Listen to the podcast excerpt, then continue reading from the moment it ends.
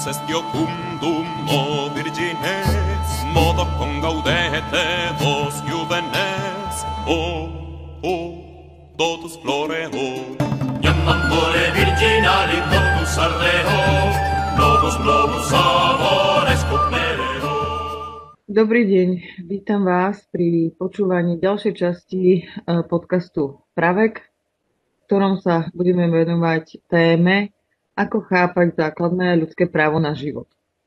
Mojím kolegom v diskusii je Peter Serina. Ja sa volám Katarína Serinová a počúvate podcast Pravek spoločenstva poznania. Takže ahoj Peter. Ahoj Katka. Prosím. Dneska to bude veľmi optimistické. teda počujem. Tak je to ťažšia téma, pardon, pýtam sa ťa, ako chápať základné ľudské právo na život?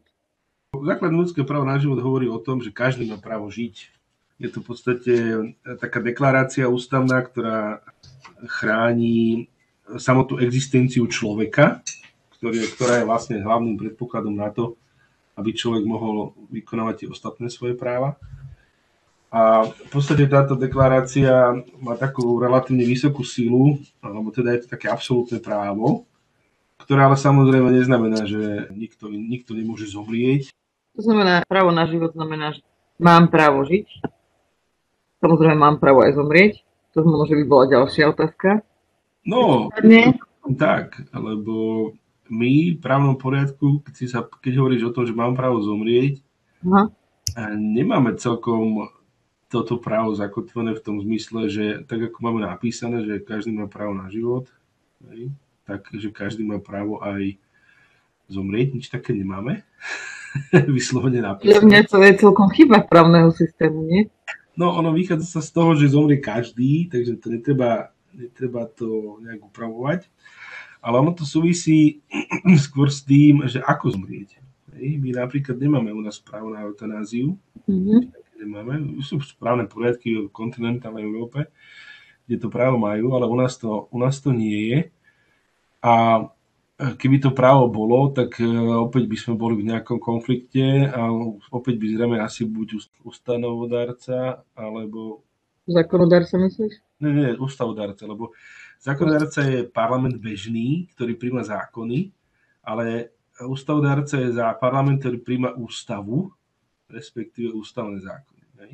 To je iná kvalita toho parlamentu, aj keď u nás sa tá ústava mení, ak trhací kalendár, a politici majú plné ústav ústavy, keď im to vyhovuje a inak ju ignorujú. Ale, a myslím tým aj poslanci Národnej rady, ale ide o to, že ten ústavný zákon alebo ústava nejakým spôsobom môžu upraviť rôzne oblasti, ale parlament nie je absolútny suverén, tým je ľud. Takže parlament je viazaný ústavou, či sa im to páči alebo nie. Nech už si ministerka Kolíková súčasná hovorí, čo chce. Parlament je viazaný ústavou. A ten, kto má, ten, kto má právo vykladať ústavu tejto krajine, len ústavný súd. Ale aj on je viazaný ústavou. Hej? Takže ústavodárca príjme nejakú predstavu, čo je napríklad o eutanázii, alebo o potrate, alebo o inom spôsobe, ako môžeš umrieť. A ústavný súd má právo preskúmať, či sa trafil do medzi ústavy, alebo netrafil. OK. Spomenul si aj uh, prerušenie tehotenstva, teda potrat, bolo povedané. Je tam právo na život v konflikte s právom matky rozhodnúť sa o ukončení existencie plodu? No, e, mnohí si myslia, že áno. A Ústavný súd e, v minulosti 2007 povedal, že, že nie. Mhm. E, A to závisí od toho, či si teda prístupný argumentom a či si e, veriaci, a teraz nemyslím len, či si nejaký konkrétny veriaci, ale či si veriaci vo všeobecnosti, alebo či teda v tomto smere veriaci nie si. A zároveň to závisí od toho, ako veľmi berieš do úvahy, že aj žena je človek, má svoje práva. Tieto, tieto tri základné veci sú také determinujúce v, pohľade na to, či prerušenie tehotenstva je v konflikte alebo nie je v konflikte s právom na život. Takže mali sme tu návrh poslancov KDH, ktorých zastupovalo pán Lipšic. A ten argumentoval tým, že právo na život je absolútne a že to znamená, že od počiatia, od počiatia platí, že každý sa v podstate automaticky narodí ako človek a od počiatia má každý právo e, na ochranu svojho života a že všetky ostatné práva sú v zásade tomto zmysle nie až tak veľmi dôležité, respektíve e, sú mu podriadené tomuto absolútnemu právu na život. Mm-hmm argumentoval rôznymi vecami, väčšinou teda e, takými, ktoré sa mu samozrejme hodili, to je normálne, niektoré si teda ešte upravil, niektoré si prekrútil.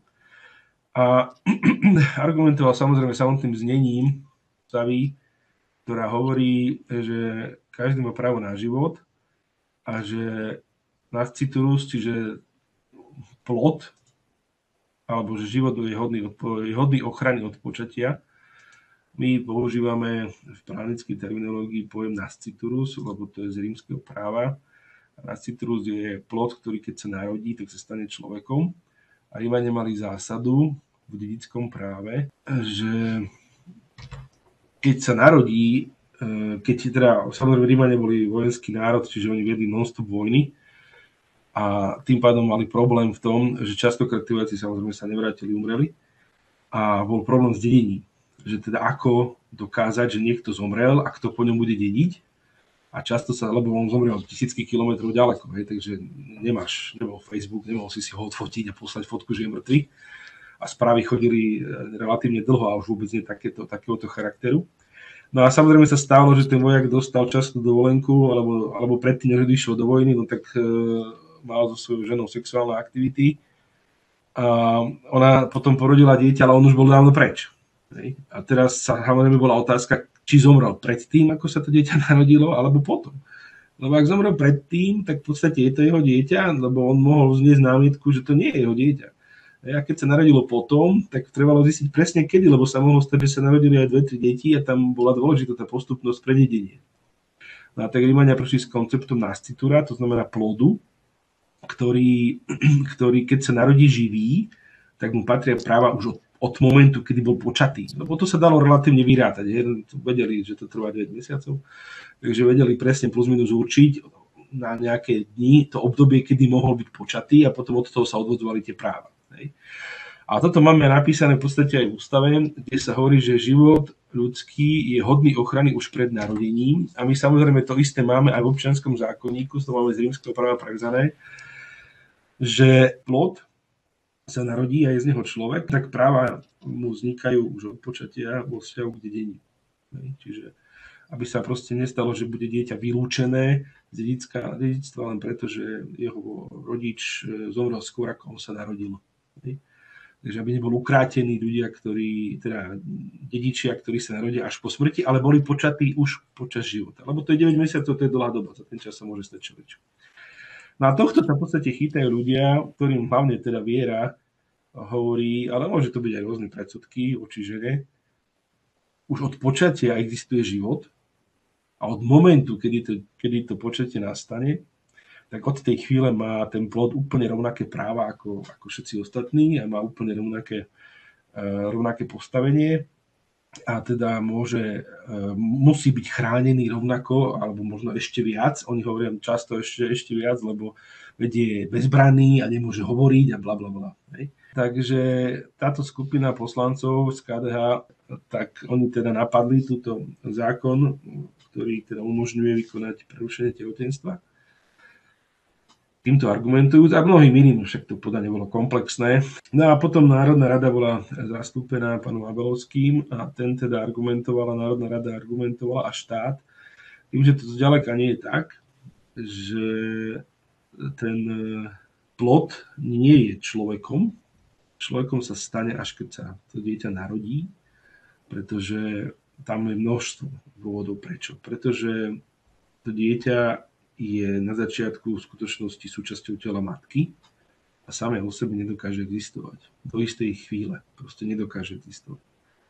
Bez matky zomrie. Ani ho nie sme schopní zachrániť. A samozrejme, čím sa vyvíja viac, tým viac sa od toho tela oddeluje a stáva sa samostatnou biologickou a inou jednotkou. A samozrejme to narodenie je prakticky definitívne oddelenie, ale od istej chvíle je schopné to dieťa prežiť mimo matky. Dneska teda už máme tie technológie, kedy si to bolo kedy si ten čas, kedy bol schopný prežiť mimo matky, bol v podstate kratší, dneska už je relatívne dlhý. Samozrejme ďalej tam je potom argument v tom zmysle, že teda aj matka je človek, a aj matka má svoje práva a mimochodom má aj právo na život.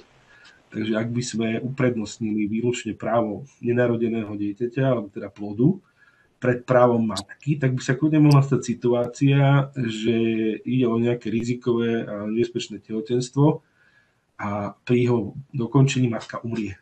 A tým pádom by sme uprednostnili právo na život plodu, ktorý ešte sa nenarodil, čiže ešte nenarodeného potenciálneho človeka, pred reálne existujúcim človekom, ktorý žije. Čo je teda absurdné, aby si sa rozhol, aby, aby mohol niekto rozhodovať o tom, že živý človek umrie, aby teoreticky sa mohol potenciálne niekto narodiť. A ak o tom má niekto rozhodnúť, mal by to byť ten živý človek, pretože je to jeho život, ktorý, o ktorý príde. Takže to je ďalší obrovský problém, ktorý títo ľudia nechápu. No a potom samozrejme je tu ešte otázka, ak by sme dopustili, že potraty, alebo teda, že prerušenie tehotenstva sa zakáže, tak potom budú chcieť mať ženy deti? Lebo potom to v podstate znamená, že oni v istej chvíli svojho života, keď sa rozhodnú mať deti, tak strácajú vládu nad svojim životom. A rozhodne o nich niekto úplne iný, nejaký zákon, nejaký lekár, nejaký sudca, niekto iný. A prakticky sa ich telá stávajú chodiacim inkubátorom, o ktorom oni nemôžu vôbec rozhodovať, ale sú to furt ich tela. To, to, to tehotenstvo predsa nie je, ako keď si ideš kúpiť do, do Teska jogurt, tehotenstvo predsa je obmedzujúce, spôsobí vážne zmeny v organizme, aj v psychike, aj tomuto obmedzuje tú ženu a na dlhý čas, minimálne tých 9 mesiacov, ale samozrejme je to dlhšie, lebo však to dieťa má potom väzbu a ona má dieťa väzbu, tak tú ženu vysloveným spôsobom zmení jej život, či chce alebo nechce. A my v podstate sme ochotní niektorí z nás tvrdiť, že to je OK a že ona v podstate sa stane otrokom toho dieťaťa a otrokom nejakej povinnosti to dieťa donosiť. Takže potom je tu otázka, či vôbec budú chcieť mať tie ženy deti, ak sa majú stať otrokyňami, ktoré absolútne majú vládu nad sebou a len sú nejakým spôsobom nádobou pre plod. Takže to je ďalšia otázka, ktorú, ktorú si súd kládol. Potom je tam samozrejme otázka pomeru tých práv. Otázka, že či naozaj plod je subjektom alebo objektom práva. Či teda plod ako taký je spôsobilý na úkony.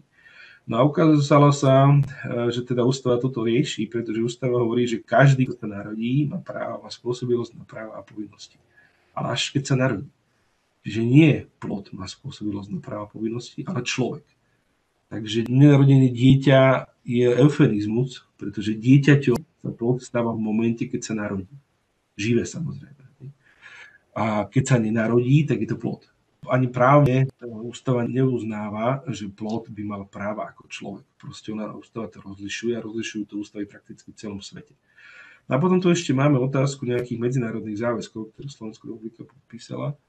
My sme podpísali dohovor o ľudských právach, podpísali sme dohovor o právach dieťaťa, podpísali sme e, rôzne dohovory na ochranu žien. A v týchto dohovoroch prakticky všade je unisono napísané, že plod nerovná sa človek.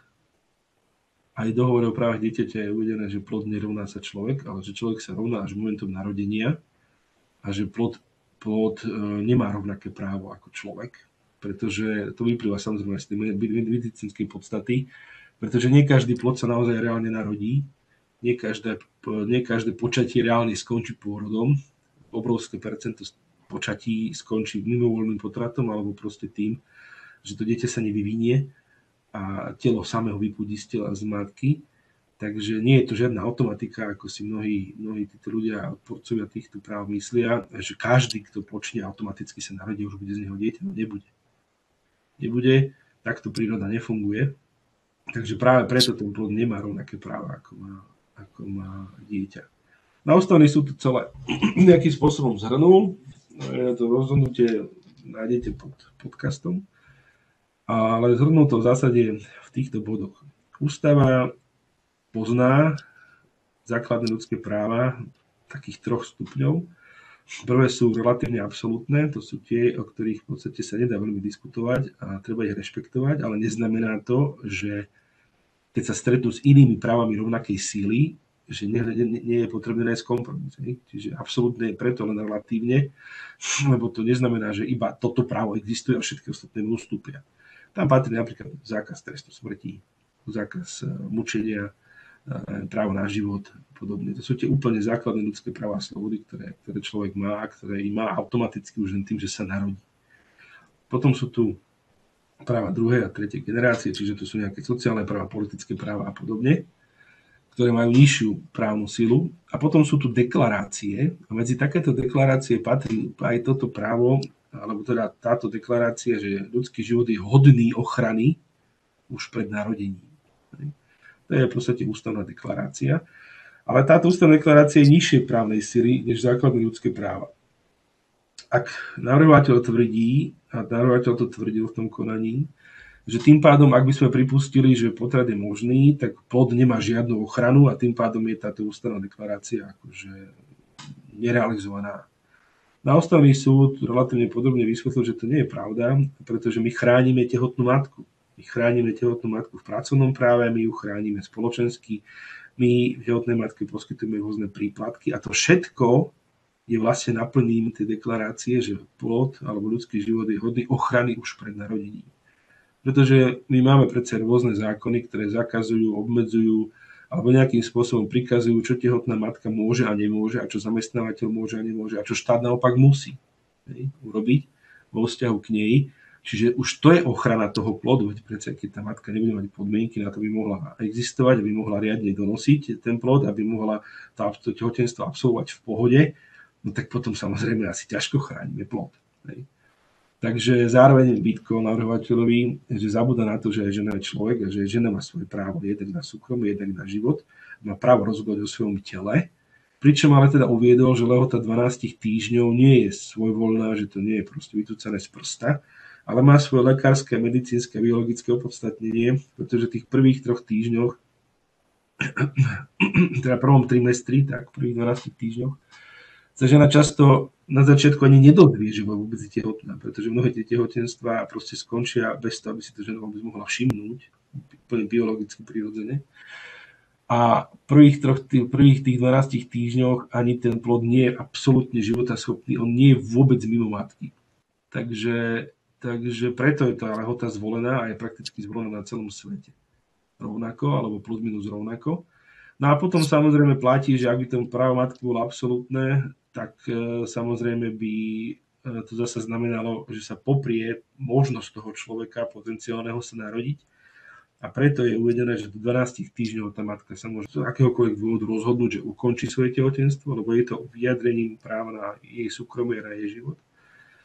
A zároveň od toho 12. týždňa, už to, to dieťa má relatívne vyššiu šancu na prežitie a na to, že sa reálne stane človekom, tak potom už tie obmedzenia sú výraznejšie, respektíve výrazné. Lebo niekde sa dá aj do, aj do viacerých týždňov eh, z dôvodu genetických a takýchto zmien eh, urobiť, urobiť eh, to prerušenie.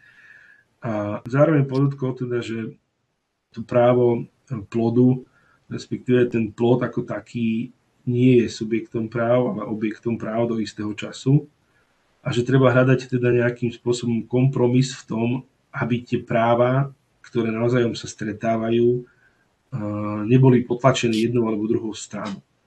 A z toho dôvodu vlastne ten návrh zamietol a z toho dôvodu vlastne dodnes máme možnosť mať teda prerušenie tehotenstva. Pričom ale platí samozrejme, že zákonodarca má právo upraviť tie podmienky, ale musí ich upraviť tak, aby nepoprel tie ostatné práva a ústavný súd má vždy právo to preskúmať aj z hľadiska eh, medzinárodných záväzkov a, a udržania zmyslu toho práva. Čiže to právo na život je v podstate právo prvej kategórie, alebo absolútne právo, ale ono je relatívne, pretože samotná ústava hovorí, že nikto teda nesmie byť pozbavený života, ale zároveň hovorí, že ak teda zákon umožňuje pozbavenie života, tak potom to nebude porušením tohto práva. My máme, my máme aj iné možnosti, ako pozbaviť života. My máme predsa aj e, nutnú obranu krajinu núdzu, tam keď niekoho pozbavíš života, tak nie si trestný. My máme aj dovolené použitie zbrane pre policajtov, čiže keď ťa policajt e, alebo iný ozbrojený príslušník, ktorý má na to právo, použije zbraň a použije v legálnych medziach a pritom ťa zastrelí, tak nebude trestný. Takže my to právo na život máme síce relatívne široké, ale nie absolútne v tom zmysle, že nikdy nikoho nemôžeš pozbaviť života. OK. To znamená, že kam vlastne smerujú potom snahy nejakým spôsobom obmedziť právo matky rozhodnúť sa? Čo si myslíš, preč, prečo sa to vlastne u nás stáva témou? Nechápem, nechápem celkom zmysel toho, keď e, raz už ústavný súd nejakým spôsobom sa vyjadril k tejto téme, prečo stále máme potrebu sa k tomuto vrácať? No, tak ono, samozrejme, ústavný súd sa vyvíja, takže, takže aj to, čo ústavný súd povedal dnes, alebo pred 10, 10 rokmi, už o 20-30 rokov nemusí platiť, hej. Môže to, byť, môže to byť zmenené, lebo však aj ľudia na tom ústavnom súde, aj spoločenská mienka sa nejakým spôsobom vyvíjajú. A to, aké práva sa chránia a to, akým spôsobom sa chránia, samozrejme závisí aj od tej spoločnosti a od toho mentálneho nastavenia tej spoločnosti. Takže to nie je e, nemenná vec. No a prečo sa to stále deje? Lebo však od 2007. už sme tu mali niekoľko, niekoľko možno aj 10 pokusov o zmenu toho zákona znova a znova a znova. Aj keď už nie, tá zmena ne, neprichádza vo forme zákazu, ale vo forme rôznych obmedzovaní, aby teda to právo bolo reálne nevykonateľné alebo vykonateľne ťažko. No, je to podľa môjho názoru nerešpektovanie toho, že aj žena je človek a že má svoje úplne rovnaké práva ako, ako muž a ako to dieťa. To je jedna podľa mňa stránka veci. Druhá stránka veci je samozrejme neochota tolerovať a akceptovať iný názor zo strany teda hlavne e, cirkevných predstaviteľov a hlavne teda veriacich.